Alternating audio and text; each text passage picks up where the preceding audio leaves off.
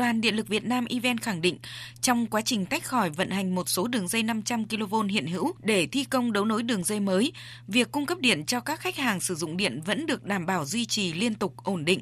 Tuy nhiên, hệ thống điện các miền sẽ vận hành độc lập và tự cân đối giữa nhu cầu tiêu thụ điện và nguồn phát của từng miền.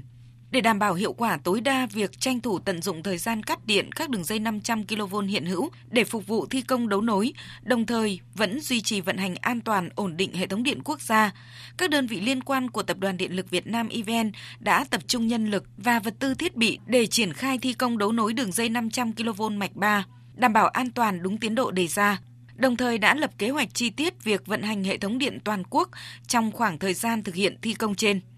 EVN cũng cho biết đã yêu cầu các đơn vị tăng cường kiểm tra bảo dưỡng thiết bị, chuẩn bị đầy đủ nhiên liệu, lực lượng, vật tư, thiết bị, phương tiện dự phòng để duy trì khả năng cung cấp điện, tăng cường ứng trực, kịp thời phát hiện xử lý các hư hỏng và sự cố phát sinh trong quá trình vận hành nhằm đảm bảo các nhà máy phát điện sẵn sàng ở mức cao nhất, sẵn sàng phát điện khi có lệnh huy động từ Trung tâm điều độ hệ thống điện quốc gia.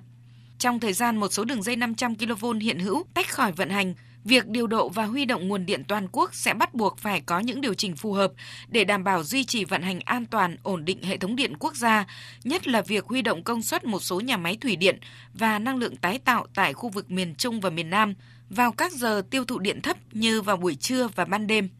Đường dây 500 kV mạch 3 hoàn thành xây dựng và kết nối thành công vào lưới truyền tải điện quốc gia sẽ góp phần nâng cao độ tin cậy và hiệu quả vận hành hệ thống điện quốc gia.